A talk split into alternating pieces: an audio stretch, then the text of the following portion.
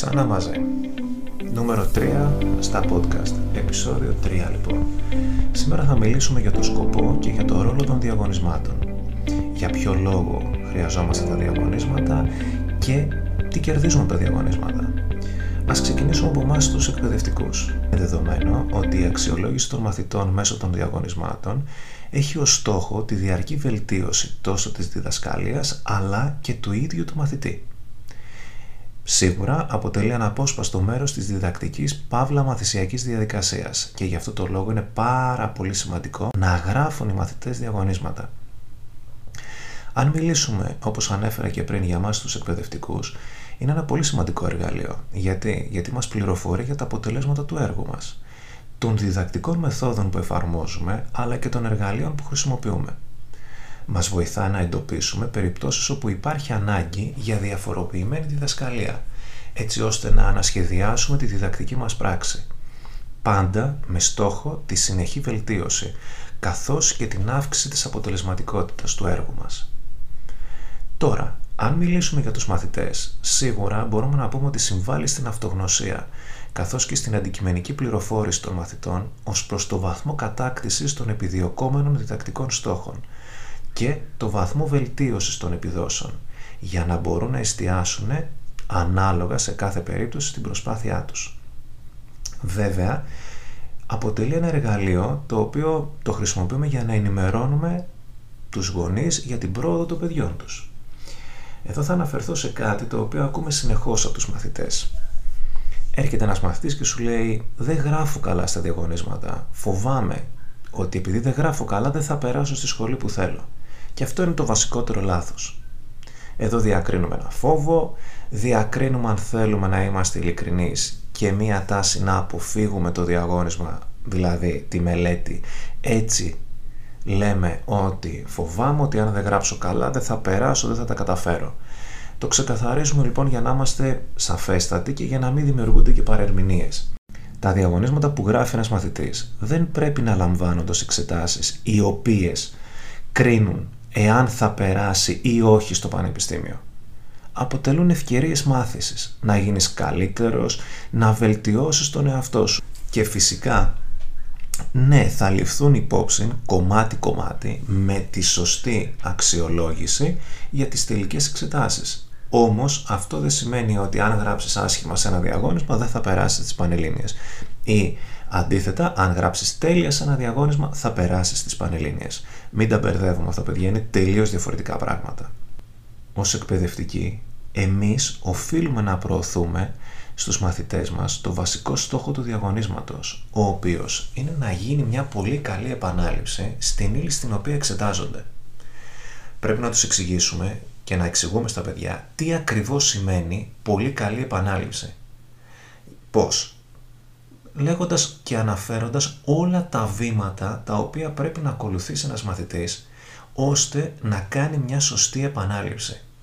Φυσικά δεν είναι εύκολο να λέμε καλή επανάληψη και να ζητάμε να γίνει αυτό από τη μία μέρα στην άλλη. Εδώ μιλάμε για ύλη διαγωνίσματος.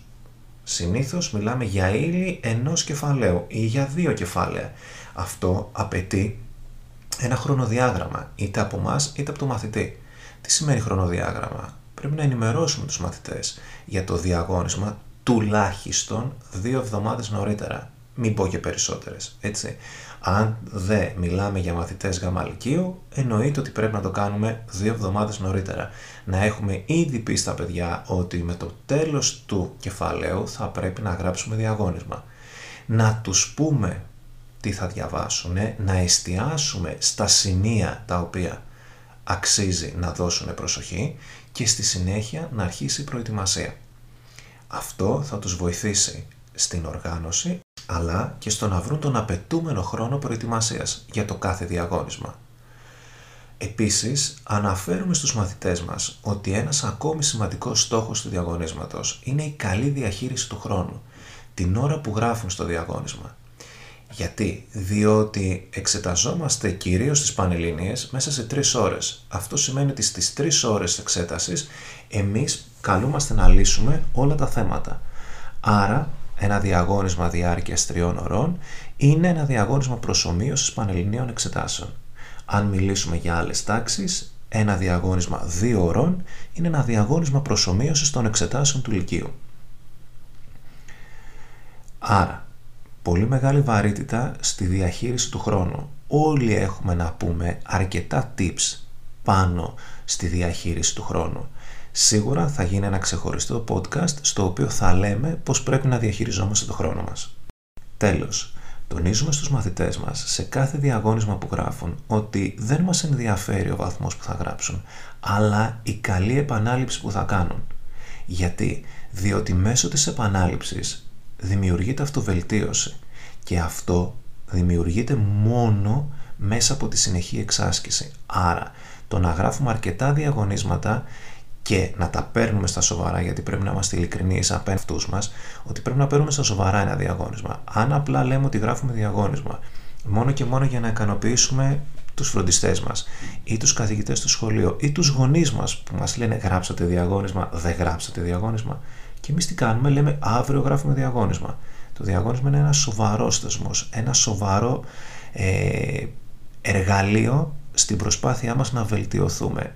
Δείτε το έτσι και δεν θα χάσετε. Κάτι τελευταίο που θέλω να πω εγώ είναι ότι τα διαγωνίσματα δεν τα χρησιμοποιούμε και δεν τα βάζουμε για να δημιουργήσουμε άγχος σε κανέναν. Αν ο μαθητής θέλει να δημιουργήσει άγχος στον εαυτό του, είναι λάθος ο τρόπος με τον οποίο το βλέπει. Το διαγώνισμα, όπως είπα και στην αρχή, χρησιμοποιείται για να βελτιωθούμε και θεωρώ ότι οποιοδήποτε είδος διαγωνίσματος ή οποιοδήποτε είδος τεστ στη ζωή μας χρησιμοποιείται για να μας βελτιώσει. Δεν μπορούμε και δεν πρέπει να θέλουμε να αποφεύγουμε κάποιες δοκιμασίες.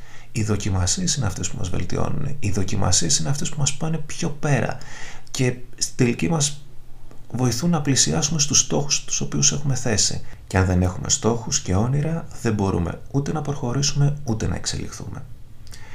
Στα φροντιστήρια έρισμα εφαρμόζουμε δύο κύκλους κύριων διαγωνισμάτων, προσαρμοσμένους στα διαγωνίσματα του σχολείου, με συγκεκριμένη ύλη, στην οποία καλούνται οι μαθητές να ανταπεξέλθουν. Επίσης, χρησιμοποιούμε εξατομικευμένα διαγωνίσματα, ανάλογα με τις ανάγκες του κάθε μαθητή. Συμμετέχουμε στα επαναληπτικά διαγωνίσματα της ΟΕΦΕ ή του Είμαστε Μέσα. Και στο τέλος γράφουμε διαγωνίσματα εφόλης της ύλης και δημιουργημένα από τους καθηγητές μας αλλά και από την ΟΕΦΕ ή από το Είμαστε Μέσα. Κατανοώντας λοιπόν τη σημαντικότητα και την αξία των διαγωνισμάτων, οφείλουμε να είμαστε δίπλα στο μαθητή. Διατηρούμε και τηρούμε χρονοδιαγράμματα στα διαγωνίσματα, ακόμη και μέσα από την τηλεκπαίδευση, γιατί πλέον η τηλεκπαίδευση είναι μια πραγματικότητα. Πραγματοποιούμε τα διαγωνίσματα διαδικτυακά, εφόσον δεν μας το επιτρέπει η διαζώσεις επικοινωνία. Μην φοβάστε τα διαδικτυακά διαγωνίσματα, δεν είναι κάτι κακό, είναι αντίθετα αρκετά καλό και είναι και ένα χρήσιμο εργαλείο. Επίσης, για όσους λένε ότι πολύ ωραία διαδικτυακό διαγώνισμα δεν χρειάζεται επιτήρηση. Εγώ έρχομαι και είμαι αντίθετος στο αν χρειάζεται ή δεν χρειάζεται επιτήρηση και θα θέσω την μπάλα σε εσάς ή θα ρίξω τον μπαλάκι σε εσάς. Δηλαδή για να γράψετε ένα διαγώνισμα χρειάζεστε επιτήρηση; Χρειάζεστε κάποιο μπαπούλα. Όχι βέβαια. Είμαστε όριμοι. Θέλουμε να μας αντιμετωπίζουν σαν όριμους. Άρα αν θέλουμε να μας αντιμετωπίζουν σαν όριμους ανθρώπους πρέπει και εμείς να συμπεριφερόμαστε όρημα. Αυτό σημαίνει ότι δεν αναζητώ την επιτήρηση παιδιά στα διαγωνίσματα. Αναζητώ τη συγκέντρωση και με τη συγκέντρωση και το σωστό διάβασμα τα υπόλοιπα θα έρθουν. Αυτό ήταν το τρίτο podcast. Εύχομαι καλή συνέχεια. Είμαι ο Γιάννης Αναστασίου, ιδιοκτήτης και υπεύθυνος σπουδών του φροντιστηρίων Έρισμα. Ραντεβού στο τέταρτο podcast.